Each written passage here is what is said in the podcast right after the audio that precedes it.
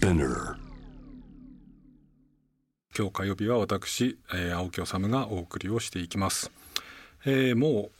う特に火曜ジャムではおなじみですね、えー小説家でいらっしゃると同時に SNS なども駆使されて社会問題についても積極的な意見発信されています、えー芥川賞作家の平野啓一郎さんに、えー電話をつなぎたいと思います、えー平野さんこんばんは。こんばんは。よろしくお願いしますよろしくお願いします。本当はスタジオでお目にかかりたいところなんですけれども、まあ、こういう状況なので、あのはい電話で、えー申し訳ないんですけれどもちょっとよろしくお付き合いください。あ、お願いします。えー、とどうですかっていうふうにもう雑白にまず聞き出しちゃうんですけれども、はい。そのまあえー日本国内の状況から伺いましょうか、あの今の政権のそのこの新型コロナウイルスに対する対処っていうことの問題点についてあの平野さん、ツイッターなどでもかなりこういろいろこう指摘されてますけれどもあの日はい本の、おまあ、市民社会の反応も含めてですねうん。どんなふうに今あー捉えてらっしゃいますか？やっぱり日本はあのまあ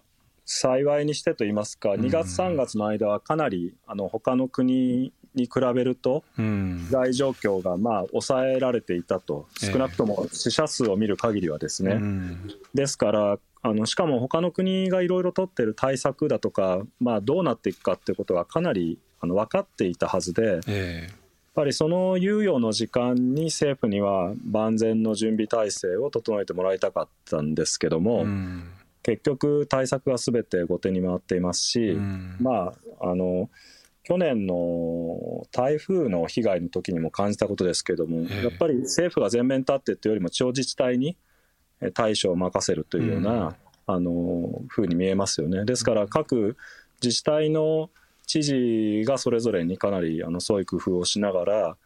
えー対処していってるっていう感じはありますけれども、うん。まああのーちょっとふ心配ですね、うん。それからやっぱりどういうストーリーでそのいつまでどうやっていったらいいのかっていうことを例えばどれぐらいロックダウンに近いようなことをやるといつからどういうふうにあの経済活動は再開できるけどここであのそういかないと、まあ、どういう状況になるのかとかっていうことのシミュレーションがえなかなか見えてこないので。えうんでやっぱり僕はあの各国がもうほぼ数年単位の中長期的な戦いになるってことを言ってる中で、うん日本は来年の夏にオリンピックをややるってことを決めてしまったこととのはいと矛盾することを政府は言えなくなってしまってるんだと思うんですようね。んそれがやっぱり先行き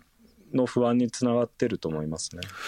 その点に関してねリスナーの方からメールでストライプさんという方からあの平野さんはい。に質問が来てるんですね。はい、で平野さんあのツイッター等でこうまあ五はい。輪中止してもコロナ対策をというようなことをおっしゃっていはい。るようなんですけれども、はいその平野さんのように考えているその国会議員って誰もいないんでしょうかねっていうような 質問も来てるんですけれどもうん。どうなんでしょうかね。今のところまあ見てる限りはとにかく1年延ばして来年はできるんだやらなくちゃいけないんだっていうムードのようですけれどもまあそもそもの東京五輪に対するあのうん。会議士も含めてですけれども、うん。このあたりどういうふうに考えてらっしゃいますか？まずワクチンができるのが、まあ、早くて18か月後ぐらいだっていうことをビル・ゲイツなんかも言っていて、うん。多くの感染症の専門家もそういうふうに言ってますよね。はい。でしかも日本が仮にまあ非常にうまく今後感染拡大をコントロールしてうまく収まったとしても、うん。オリンピックっていうのは世界中の国からの参加者がとまあ感染者がいるわけですからね。あの見見るっていう意味の感染ですね。うんで大体1000万人ぐらいがその時期に東京に来るんじゃないかっていうようなことが言われていて、うん。その今でさえ医療崩壊とかっていうようなことがあの懸念されている中で、うん。1年後にその外国からそれだけの数の人を受け入れてえあの本当にそのうまくやれるのかワクチンもないまま。えうん。で僕はやっぱりその専門家の意見特にやっぱり数年単位かかるっていうことを元にすると、ええ。とても現実的じゃないと思うし、うん。やっぱりそれに間に合わせなきゃいけないっていうことがものすごくあのリソースも使うしその焦りも生むし、うん。あのどんどん苦しくなっていくと思うんですよね。うん。で今すぐに感染症対策で必要なお金とかっていうのもありますから、うん。僕はやっぱりあのもう与党はやるっていうことでやっていってますけども、うん。野党にはやっぱりそのオリンピック中止っていうことをうん。一つの、あのー意見として、あのー述べてもらいたいですよね。まあ、そういう意味で言うとオリンピックにかかる費用膨大な費用、まあ、そもそもね、うん。当初の予算よりもかなり膨れ上がっている予算っていうものもうん使っちゃった部分もありますけれども、そのお金をうん。やはりその今苦しんでいる人たちであったりとかあるいはその経済政策であったりとかあるいうん。はワクチンの開発等々に振り向けた方がよっぽど有意義ではないかっていうのは僕も思うんですけどね。やっぱり前提がもう全然違っていて、うん。僕はもともと反対でしたけど、うん。でも賛成した人たちも、オリンピックの頃にアベノミクスでもう経済もイケイケになってて、うん。その流れの中でこう華々しくオリンピックを迎えるっていうようなビジョンだったはずですけど、え。もう状況が全然変わってしまってますから、うん。それはやっぱりもう頭を切り替えて、現実的になるしか僕はないと思うんですね。えで、うん実際その延期ができるかどうかもわからないから延期のためにこれからまた多額のお金を使って結局中止っていうリスクもかなり僕は高いと思うんですよね。えそうすると今中止するよりもはるかにまた大きな損害を受けるわけですからえうん僕はやっぱりもう今現実に直面している危機のためには早く中止を決断した方がいいと思ってますね。あの先ほど平野さんおっしゃってて僕も同感なんですけど、あのこの政権の動きがこう後手後手ピント外れみたいになってる中で、まあはいうん、自治体がそれなりに頑張ってるところもあればちょっとまたおかしなところもあるんですけれども、うんうんうん。僕ねどうもその今のこの政権ってものの本質をちょっと見誤ってたのかなっていう僕はちょっと気がしていてね、はい。その常々例えば憲法に非常緊急事態条項が必要だとかねその有事に対処するためのなんかこうものが必要なんだとかっていうようなことを言っていた政権なんだけれども、うん。眼前にそれはもちろんその軍事的な有事とかそうじゃない有事とかいろいろ有事の危機の種類っていうのはいろいろあると思うんですけれども、はい。目の前に危機が訪れた時にですね、ここぞとばかりそのハンガリーの政権みたいになんかこう 強硬的なことをするっていうわけでもなく。はい。まあ、はっきり言えばそのなんていうのかなこう無策というかこう、無能って言ったらちょっと失礼なんですけれどもこう手を打てないっていうのはこれ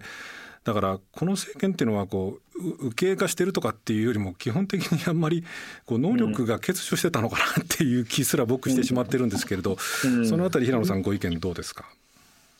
まあ、やっぱり緊急事態宣言っていうのがうん。どういった効果を生むのかっていうことでやっぱりその人、まあ、試験を大幅に制限しますから、うん。その外出自粛とか含めてですね、はい。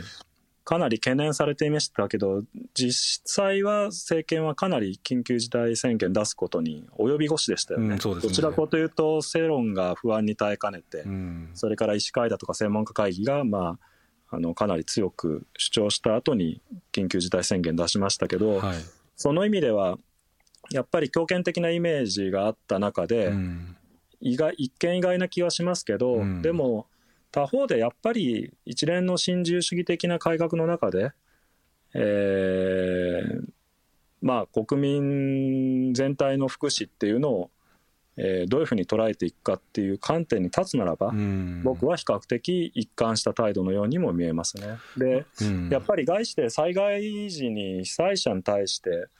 あの僕の印象では非常に冷淡な政権だったと思いますねうん。でそれが千葉だとかいろいろなあの地方の地震だとかの時にはそれぞれの人が、まあ、ある意味では自分とは関係ないあの一地域の被災者の問題だとして見ていたことが現在では全国的な問題になってしまっているということではないでしょうか。まあ、確かに平野さんおっしゃるようにその緊急事態宣言を出すのをこうためらったというかですね躊躇していたっていうのの理由っていうのが、まあ、各メディアの報道などを総合してみると、うん。どうもまあある種その今の政権の看板政策である、まあ、アベノミクスとかなんとかって言われるような経済とか株価とかっていうものに対するダメージとか影響とかっていうことをかなり気にしたっていう面で言うと確かに平野さんのおっしゃる通りなのかもしれないですよね。まあ、だから僕はその現政権に批判的ですけど、うん。ただやっぱり経済は経済であの非常に大事ですし、うん。経済との兼ね合いを見ながらね緊急事態宣言が必要かどうかっていうことを判断するっていうこと自体はね、うん。僕はやっぱりもちろんそのあるべきことだとは思うんですよ。うん。ただそのなんていうかな専門家会議のシミュレーションとかも含めて、はいそのとにかく分かりにくいんですよね。うん。で専門家会議もそのメンバーが個々に SNS で発言したりとか、うん。専門家有志の会っていうのをまたノートっていうサービスで始めたりとか、はい。で西浦さんっていう先生が、はい。あの先日非常に話題になったこのままだとあの無策だと40万人が、うん。えー被害に遭うと、まあ、うん亡くなるというような話を、えーされてましたけどもそれを官房長官が政府の公式の数字ではないっていうふうに否定したりとか、うん。あの情報が一元的にコントロールされていなくてで誰が対策の指揮をあの責任者としてあの前面立ってやっているのか、うん。でまたその責任体系がどうなってるのかっていうのは非常に複雑でなかなかわからないですよね。うん。ですからやっぱりどうしても今の状況だとあの例えばニュージーランドはうん。あの非常に分かりやすいのはリスクレベルを 1, 1から4までに設定していて、はい。リスク4になったらロックダウンが必要だと、うん。でそれは1人当たりの感染者が何人に感染させるかっていう数値に基づいていて、うん。それが下がってくればリスクレベルを3に下げてロックダウンは解除しますっていうようなことを説明してるわけですよね。そうすると僕たちは一体今どこにいてここの今やらなきゃいけないことがどういう効果に結びつくかっていうことも見えますし、うん。また政権が恣意的にその手段あの支持率とかを見ながらね、はい。じゃあこういう手じ手段を取ろうとか、まあ、こういう手段やめようとかっていうんじゃなくて科学的な、えー見通しに立って、えーしある手段を取っていくっていうことははっきりしますから、うん。えーその権力の恣意的な乱用も防げるし国民の側も不安に駆られて不安解消のために科学的に必要とされている以上の手段を求めるっていうことを抑制することもできるので、うん。なんかそういう今リスクがどの辺にあって何の目的でどれぐらいやるっていうようなことを明確に説明してほしいんですけど、うん。記者会見が大体いつも精神的な話とかですね、うんっていうことに終始 してしまうので、うん。そこはやっぱり僕は問題だと思いますね。まあそれで言うとそのね記者の側の質問力とかですね追求力っていうものの不足っていうものも僕なんかもこうちょっと離れて見ているとこう感じてしまうんですが、うん。もう一つねこの政権の問題でだけではなくてですねその我々のこう受け止める側あるいはその、い、わゆる市民社会っていう言い方が適切かどうかの側の問題もあると思うんですけれども、はいまあ、平野さんその表現者でもあられるわけで、まあ、市民であると同時に表現者でもあられるんですがはい。この、まあ、表現者の中にですねそれもかなりこう有力な方々の中に例えばこう非常にそのこうある特定の職種の人たちをかなりこう侮蔑したりとかもうその排除しろっていうような言説が出てしまったりとかですね、うん。あるいはこういう時にはその政権を批判してばっかりなんか他人を責めるんじゃなくて自分が何をできれば考えるべきだなんていうようなですね、うん。うん。こういうような議論も出てくるっていう、まあ、これは別にどこの国どこの社会でも一定程度はある現象なんですけれどもはい。こういうその市民社会の側メディア側というかですねの動きも含めてどんなふうに捉えてらっしゃいます、やっぱり民主主義社会に生きてるっていうことの自覚が欠落してる人が見受けられますよね。うん。つまり首相は別に殿様でも何でもないわけですしね、うん。例えばフリーランスの人がその収入源を保障してほしいとかね、あるいは飲食店の人が休業保障してほしいっていう時に、うん。そんなのこうもらうなんて甘えてるとかですね、うん。そういうような意見ありますけど、はい。それはなんか殿様からお金恵んでもらうみたいなイメージであって、うん。そうじゃなくて僕たちは税金を使いながら民主的にこの社会を運営していこうとしているわけで、はい。ただ直接民主主義っていうことはできなかったから今までは。うん。やっぱり代表を選んでその人たちにこういう社会をき築いてほしいから法律作ってくれとかですね、うん。いろいろこうあの要求しながらこの社会を良くしていこうとするっていうのは民主主義ですから、はい当然自分たちの選んだ議員たちがうん。やっぱりこの緊急時に選挙の時には想定してなかったようなうん。大変なことが起こった時にやっぱりこうしてほしいっていうことを伝えてうん。社会をいい方向に変えていこうとするのは当然のことであって、うん。その人格攻撃とかこう非難するとかっていうのはですね確かにある時にはまあその逆効果になることもあるかもしれませんけど、はい。やっぱり的確に今何が困ってるかっていうことを伝えて政府がやろうとしてることじゃないことの方がいいんだっていうことを訴えるっていうことはうん。必ず必要なことだし実際そのことによって例えば10万円の普及だとかですねそういうふうに政府も政策を変えていってるわけですしダイヤモンド・プリンセス号の時からですね、えーまあ、岩田教授っていうのが乗り込んでって、うん。そのゾーニングとかが全くできてないっていうようなことをあの話されてましたけどそうね。いうことによってまた改善されていくわけですよね。うん。だから何のために批判するかって言えばやっぱり改善してより良くしていこうっていうことのために批判するわけでなあって、うん。僕はやっぱり一旦選挙であの当選したからにはその人たちに全部押し付けてあのうまくいったらいいしうまくいかなかったらその人たちのせいって言って傍観しているっていうのはねやっぱり非常に無責任だと思います、ね。そうですね。で民主主義国家のあるあるべき姿じゃないと僕は思いますね。前半僕ちょっとお断りするの忘れちゃったんですけど平野さんこれあの、まあ、専門家ではもちろんなくこう作家としてあるいは一人の市民としてえーのそのお立場でお話をしたいということだったんでそれはあの、改めてちょっと強調しておくんですがいろんな質問が来ててですね、えーといくつどれから紹介しようかな。まず一つですね、えーラジオネーム真冬のアンタレスさんからですがこれ、はい。平野さんへの質問というかメッセージなんですけれどもはいまあ、そのアメリカが自国の感染拡大に苦労している中この騒動が終わったら世界のパワーバランスは大きく変わるような気がしますっていうご意見も来ている一方ですね、もう一個、はい。グリーンアースさんからですが、うん。えー社会はますますポピュリズムが進み独裁的指導者に人気が集まりそうな気配もあるように思います。既存の民主主義の限界も感じます。ポピュリズムに走らず市民の声が政治の場に届くようないい方法はないものでしょうかというようなご意見も来てるんですけれども、はいこのコロナを経てあるいはそのコロナの渦中の現在も含めてですねなんかこう、はい。まあもちろん変わるんでしょう。変わると思うんですけれども、平野さんどんなふうに何が変わるかっていうあたりいろいろ聞きたいんですけどどんなふうに捉えてらっしゃいます？まあいろいろな次元がありますけどやっぱり一つは、うん。その今僕たちは一種の非日常を生きてるっていう感覚を持ってますよね。そうですね、うん。で日常にまた復帰したいっていうふうに思ってますけど、うん。あのーまあ SARS、MERS ときてこの新型コロナに至るまでそんなに間隔が空いてないですよね。えそうするとこの新型コロナを克服したとしても10年以内ぐらいにあるいはまあその数字は分からないけど遠からずまた新しい感染症が流行するかもしれないってことはあの十分考えられますし、うん。そうじゃないにしても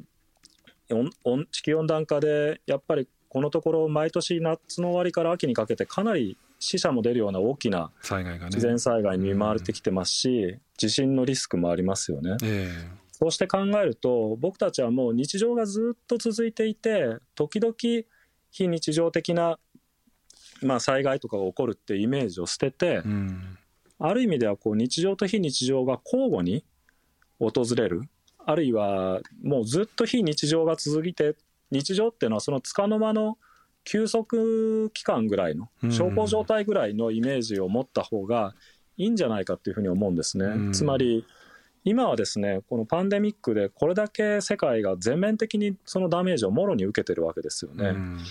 だけど同じようなパンデミックがまた来てその度に馬鹿正直にですね世界経済が大打撃を受けてるとうんやっぱりあのとても持続していけないと思うんですよね。え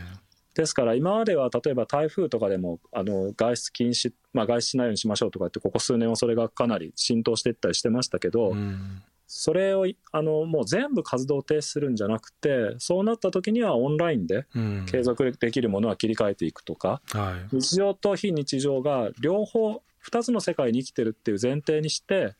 何かあれば非日常の方にすぐ切り替えられる。うん。でなまたそれが少し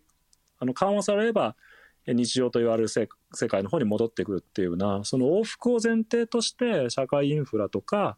えーをあの再整備していくってことが僕は一つ重要じゃないかなというふうに思いますね。あの平野さん今少し触れられたようにその、まあ、感染症っていうのはね、人類史たびたび人類を苦しめてその時々でこう数多くの人たちの命を奪って社会を大きく変えてきたって言われるんですけれどもはい、ただおっしゃるようにこのしばらくこの10年20年くらいのこの感染症のこう周期っていうものを見るとね、うん。やっぱり平野さんおっしゃるようにこの気候変動であるとか人類のそのこう生存のありようそのものとかこう生活のスタイルであるとかっていうものが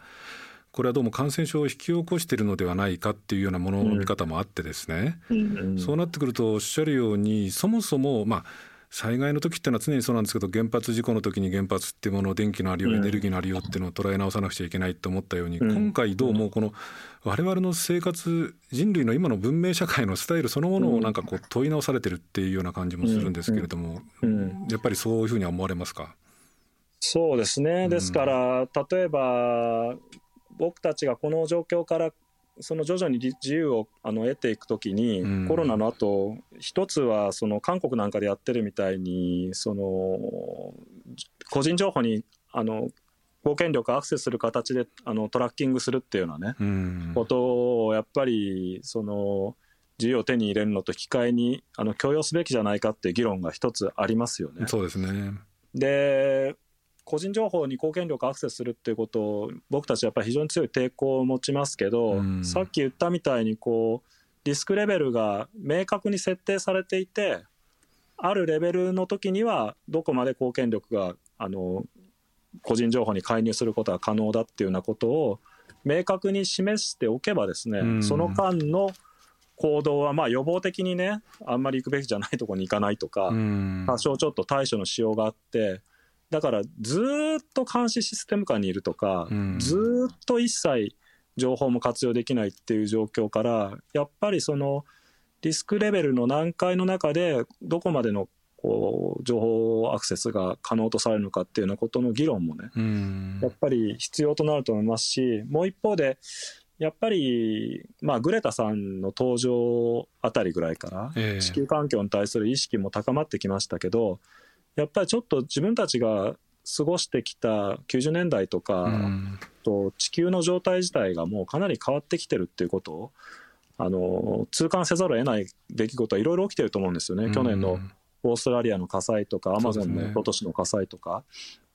だから本当に人類がどうやってこうまあ持続可能社会ってよく言うけど持続ってよりも僕は存続っていう言葉の方が、あのかなり今の状況に近いんじゃないかって気がしてるんですね。どうしていけばその存続させられるのかっていうことですよね、うん、その経済体制だったり生活スタイルだったりとか人類のそのありようそのものがどうすれば存続できるのかっていうことをそろそろ根本的に問い直さなきゃいけないような局面にこう入ってるかもしれないっていうことですかね。そうですね。だからやっぱり長期的な大きなタイムスケールの中で考えることと今日明日のことっていうのを同時に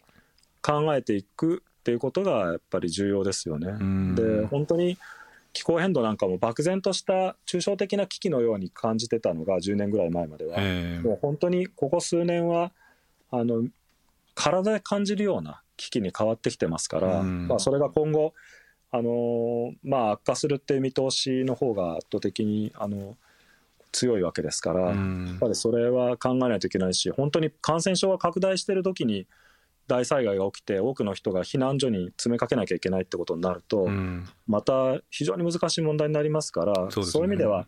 やっぱり避難所で雑魚寝みたいなこともいい加減卒業して、うん、こういうことがあった時には人を収容できる場所をそれがその軽症者感染症の軽症者が一時的に滞在する施設として使うのかあるいは地震のあるいは津波の被害者が一時的に滞在する施設なのかわからないけどもそういう場所をやっぱり都市のインフラとして備えていかないといけないでしょうね。まあ、先ほど平野さんがおっしゃったその公権力がどこまで個人の情報にアクセスしていくのかっていうところでいうと、例えばねそれがどういうその公権力が治安機関なのか保健当局がアクセスするのかってこともそうでしょうし、それからもっと言えばこれからどんどんこうその IT 化、まあ、AI なんかが導入されてくれば自然とこの公権力だったりとか、あるいはそのグローバル企業が個人情報にアクセスしていくような状況にはまあ嫌な方でもなっていくので。どうやってこうそれをコントロールするのか管理するのかっていう局面っていうのもこれ一つはだから真剣に考えなくちゃいけないと思うんですけれども。ただどうなんですか、まあ、だから、何でも紐付けて全部をそのなんていうかリスクレベルが高い時だからって言ってマイナンバーからその何から全てを紐付けた形でプライバシーを公開するってことになると非常に大きなダメージがありますから、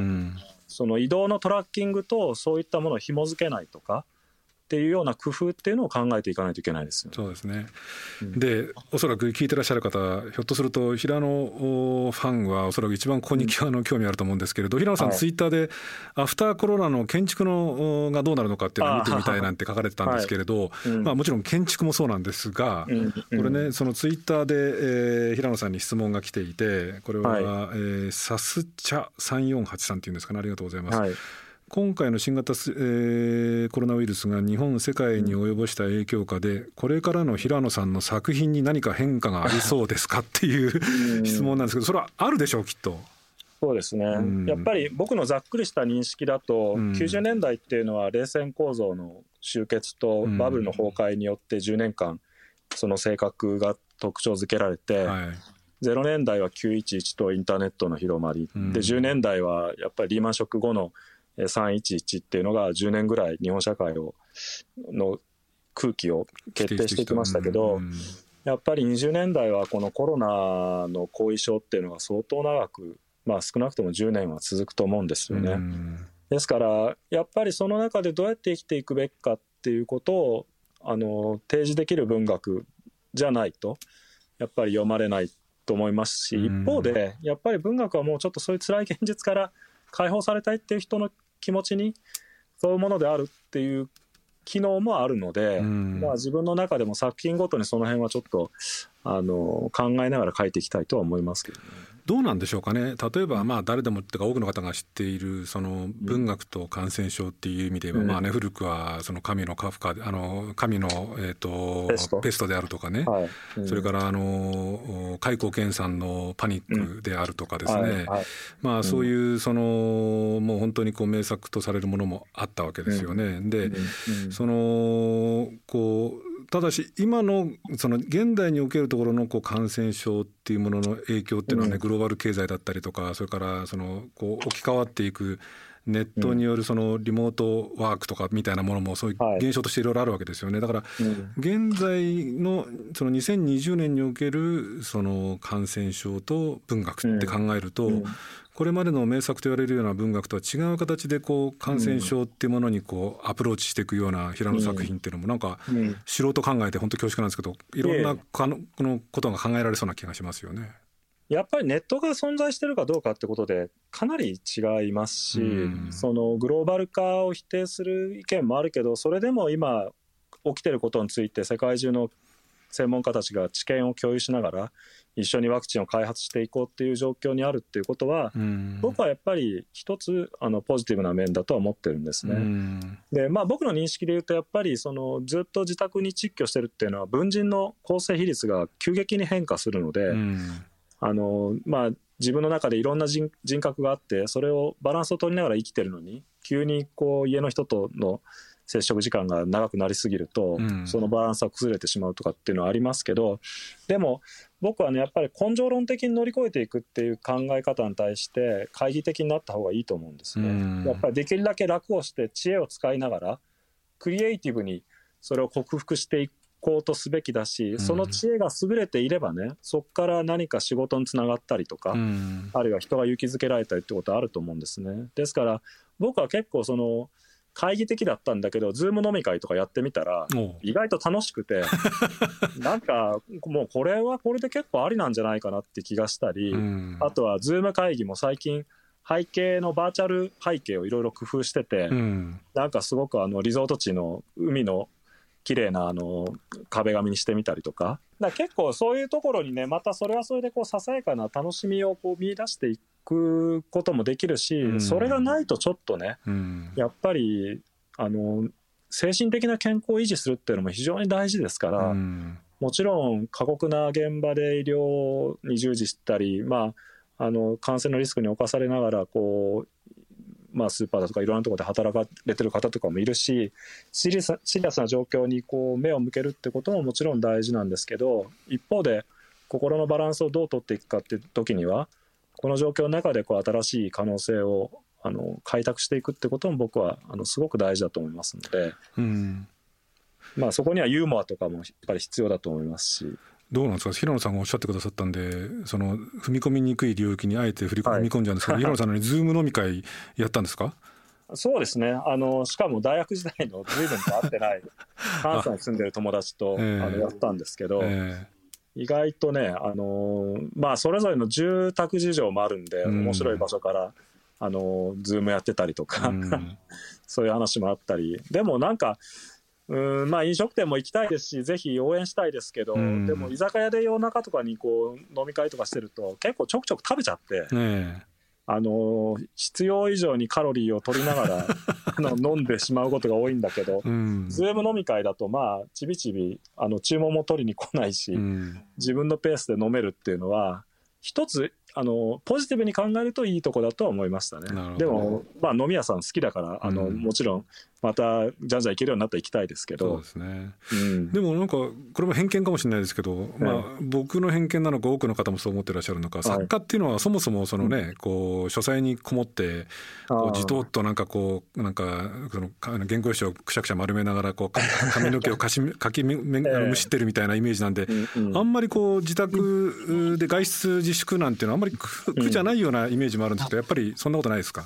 いや、もともとやっぱりじっと家で仕事してるのに向いてる人がやってるとは思いますけど、うん、ただ、なんていうか、本をみんなに読んでもらうっていうこと自体が、今は書店イベントと、書店イベントだとか、講演だとか、いろいろこう物理的な実動ともう完全に連動して、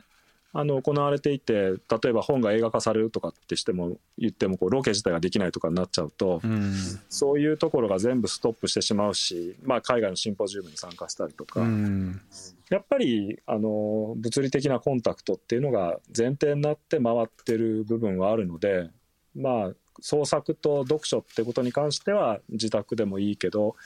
その物理的に接触できない部分をどういうふうにじゃあそのオンラインで補っていくかとかっていうのが、まあ、出版業界のちょっと工夫のしどころでしょうね。そうですね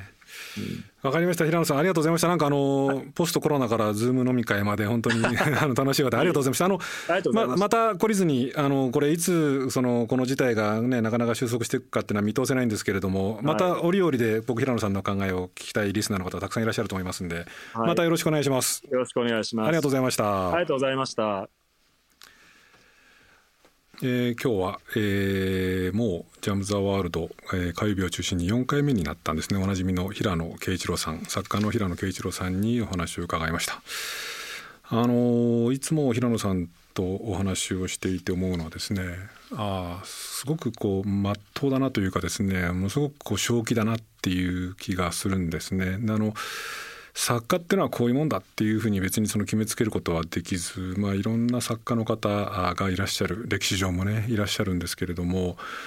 一般的にこう芸術家総体がそうなんでしょうけれども作家もこう世の中の常識の枠外にいてその我々の常識陳腐な常識にこうものすごいこう強烈な刺激を与えてくれるっていうのが、まあ、ある種作家っていう存在なんだとすれば平野さんっていうのはものすごくこうスタンダードっていうかですね非常にその真っ当なことをいつもおっしゃるメッセージを発せられ発せられるなという気がするんですね。今日もあの民主主義っていうのはその選挙で投票したからは任すじゃなくて常にきちんと指摘するべきは指摘をしておかしなものは修正させなくちゃいけないんだっていう話も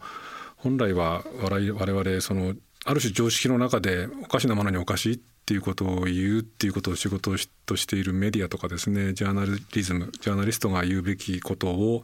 平野さんがきちんと的確に指摘をされじゃあ翻って今のメディアジャーナリズムがどうなんだろうかなっていうあたり改めて疑問に思いました。あの平野さんもお話しされてましたけれどもほとんど、えー、会見をしないというかですね、えー、記者と町長発信の質問をしないしたがらない首相がこの何度か多少質問に応じるようになった時にこうぶつけるべき質問あるいはぶつけるべき疑問っていうものをきちんとぶつけられていないんじゃないかっていうことも含めて、えー、作家の平野さんがこう全う至極真っ当なこうことをメッセージを発せられてメディアジャーナリズムがどうも真っ当でいられないんじゃないか今いられていないんじゃないかっていうような状況に対してこうなんかそれもね今日の平野さんのお話の中から浮き彫りになったような気がします。あのこういう作家を同時代に持てたっていうことはですねあのいろんな辛いこと大変なことおかしなことが多い今の日本社会の中でひょっとするとものすごく幸せなことなのかもしれないなと思いました。